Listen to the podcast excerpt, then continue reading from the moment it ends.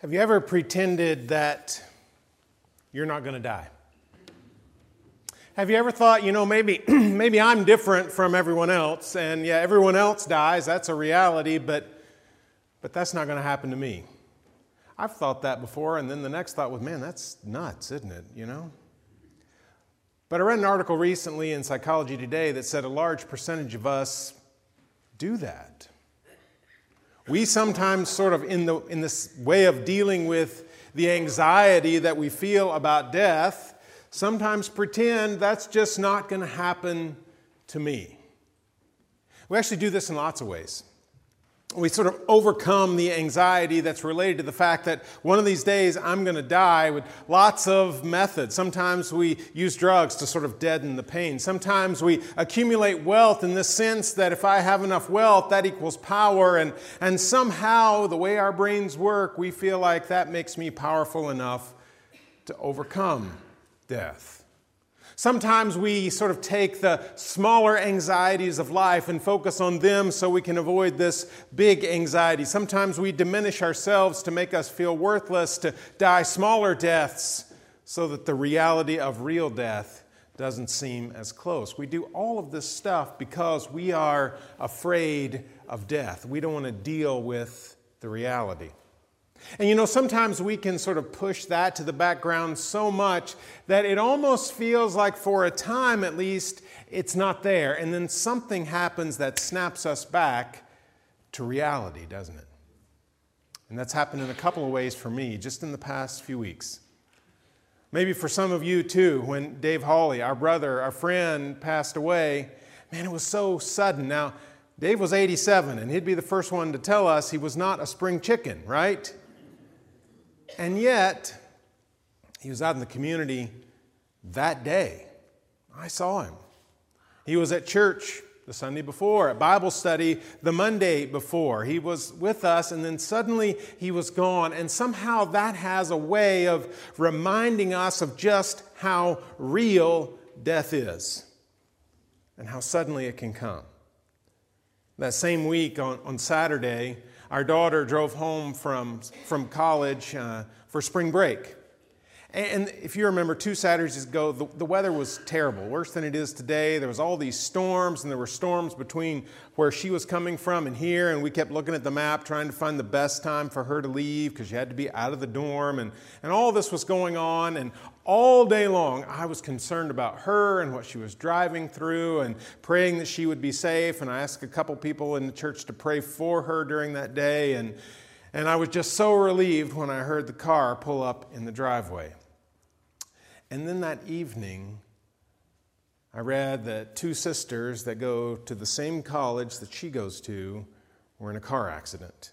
One of them had minor injuries, but one had a, a severe brain injury, and then a week later, she passed away. Her name was Mary Joy Ubeline. Her funeral was yesterday.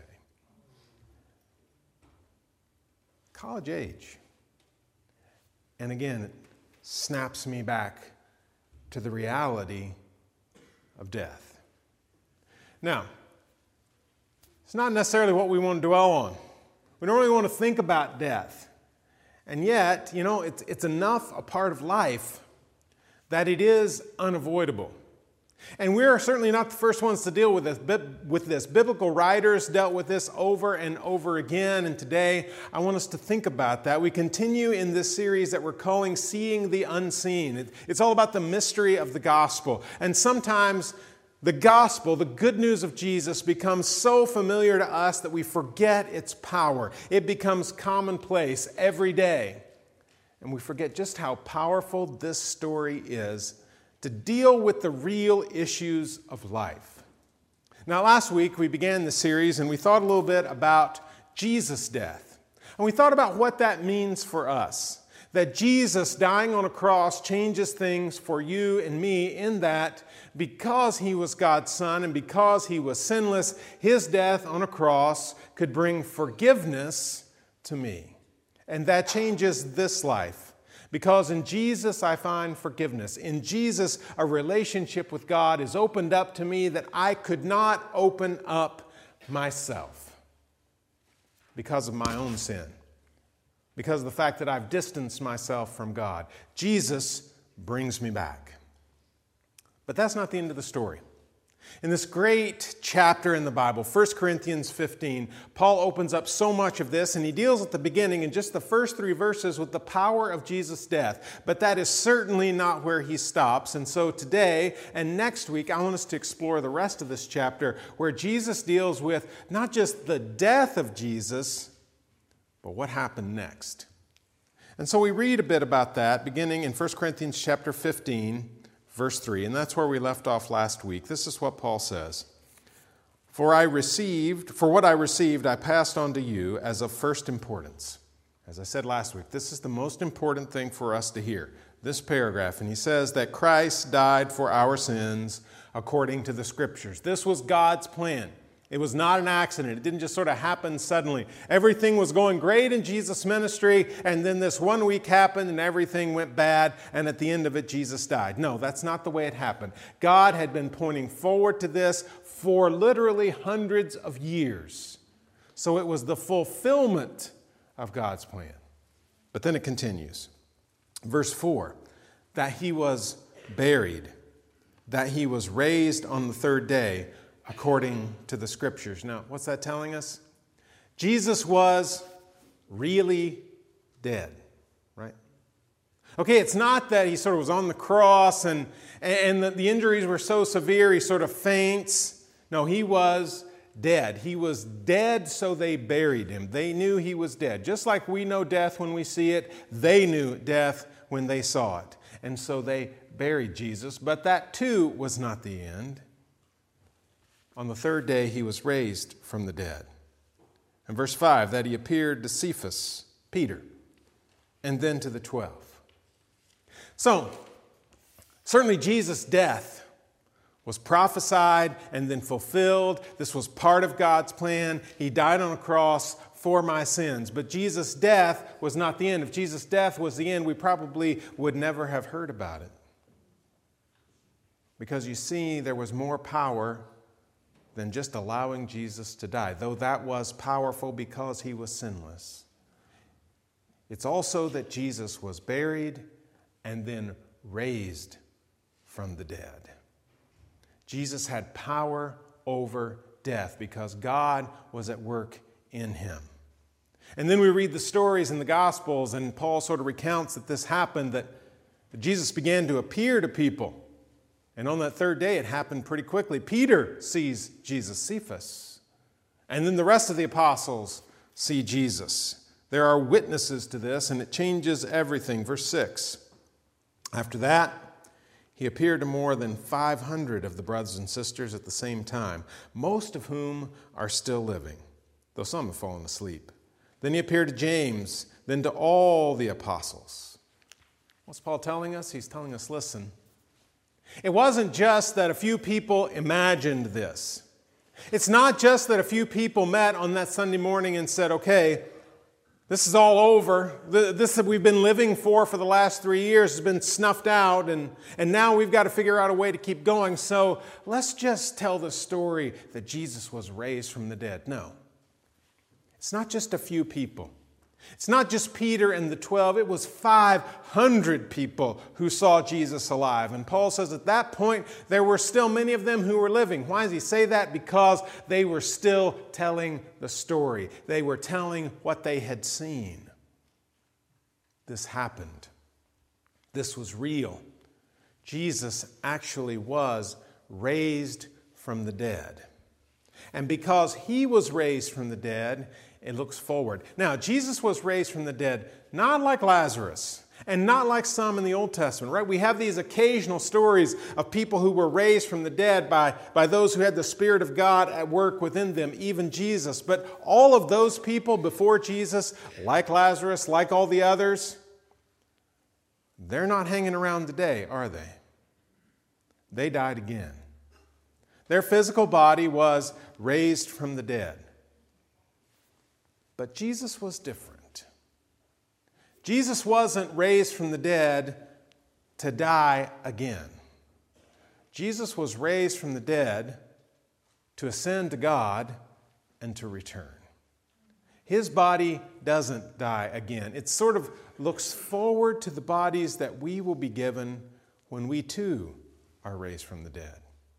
You see, this changes everything. It looks forward. So, in this one chapter, we have Paul looking back to the sin of all of humanity and tracing it forward to Jesus' death and his burial and then his resurrection. What does this mean for us? Now, we're going to just wade into this a little bit today. We're going to go deeper into it next week when we bring this series to a close and, and how Paul looks forward in all this. But I would like to look at just a couple verses a little further down in this chapter, verse 20.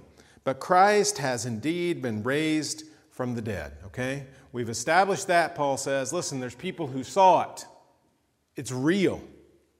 The first fruits of those who have fallen asleep. What does he mean by that? It's this yes, people have died.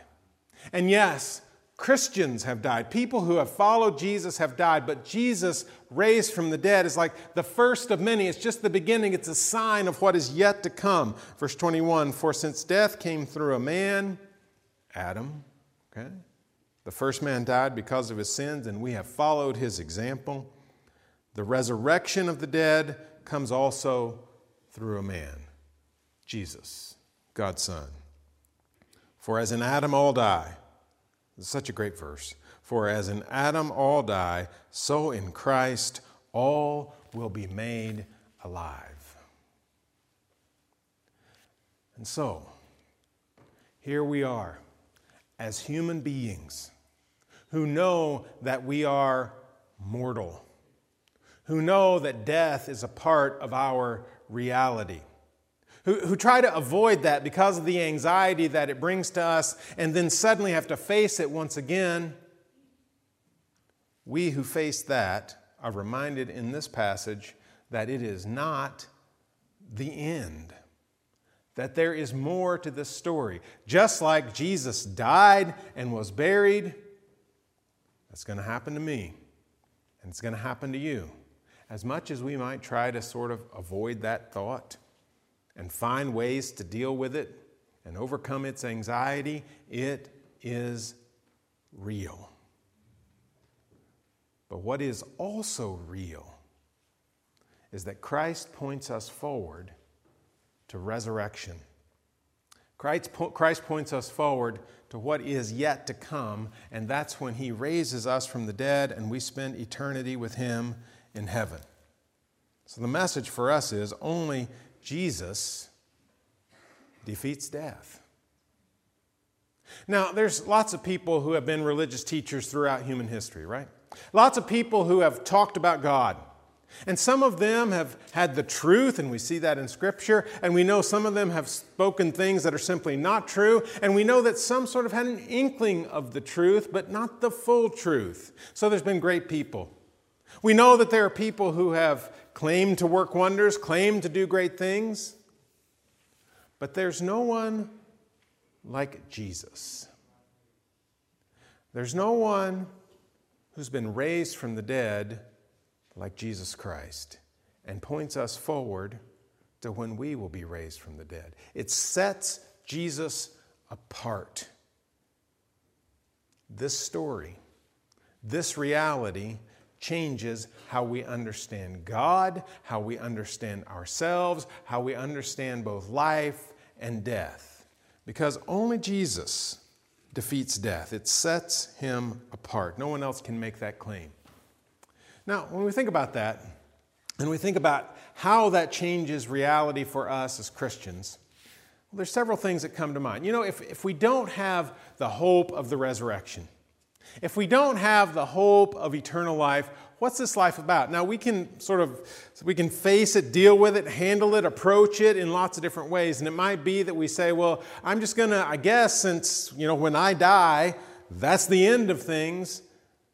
I guess I'll just try to do some good in this life, or maybe I'll just try to get as much out of life as I can, right? We could approach it in that, let me do some good things for the people around me, or we could say, let me do some good things for myself, because when this ride is over, there's no more.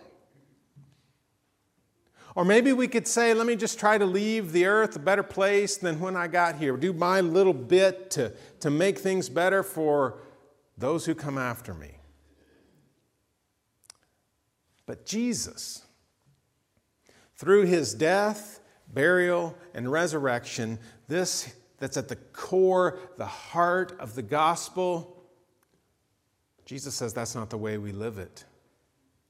That there's more to this than just that. And it's true because of a couple things. Actually, more than we could even cover today. But first of all, because Jesus is Lord, right? This story has power because Jesus is Lord. He is God's Son. And his death, burial, and resurrection point to and confirm that fact. Now, if Jesus really is the Son of God, if he is Lord, then we have to deal with the question of am I going to follow him or not? Am I going to be a follower of Jesus Christ? Am I going to be a Christian or not? I have to grapple with that question once I know who he is. And if he's the Son of God, then he deserves everything I've got. He deserves all that I am and all that I can give. Am I going to follow him or not? And he challenges us to deal with the fact that he really was raised from the dead. And if Jesus was raised from the dead, and he's got the power to overcome death, then it's my decision. Am I going to follow that or not because it changes life and it changes death and it changes eternity. Now, we look back. You know, I can, can think back to the world of Paul. We can think back to the world in which he lived, where, you know, the anxiety over death was just as real then as it is now.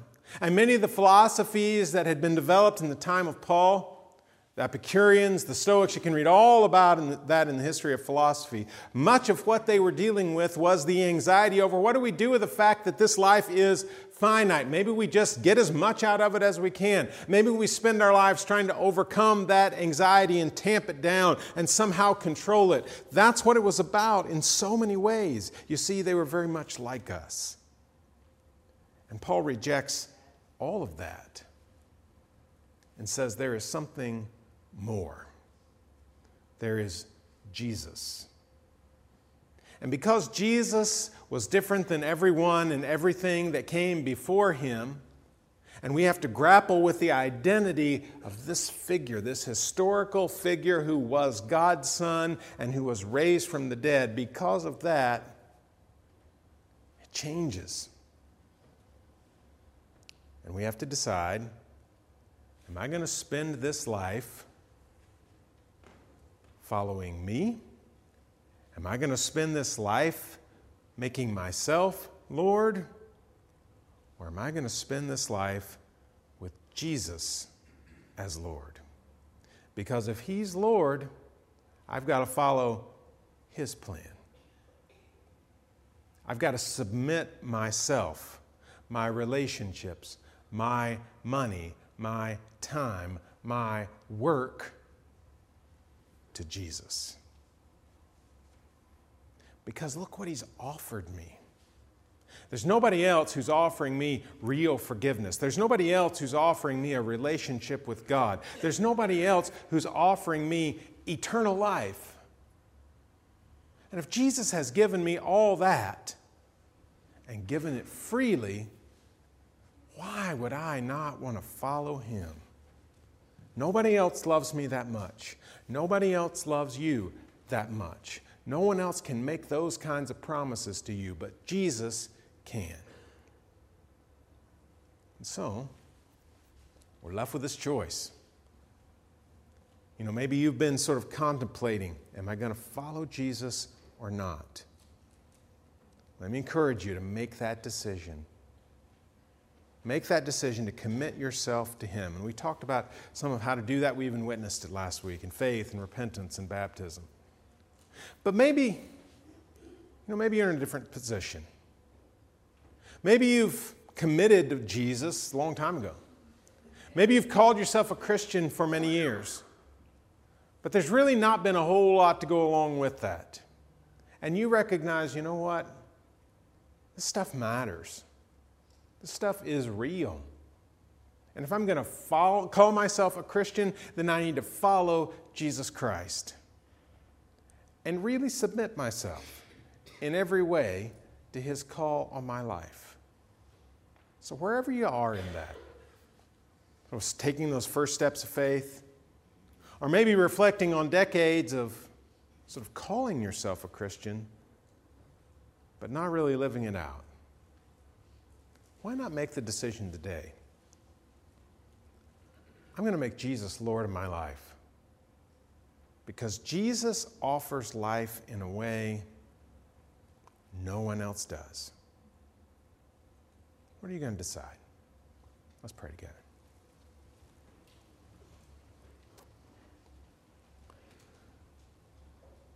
God, if we're really honest with you and with ourselves, we know that death creates anxiety within us. We're worried about our own deaths, we're worried about losing people we love. But God, we're thankful that you have defeated our greatest enemy. And we're thankful that in Christ we can look forward to resurrection. God, we pray that in Jesus' name. Amen. If you're ready to make a decision, let us know. Come forward as we stand and sing our invitation. Let's stand.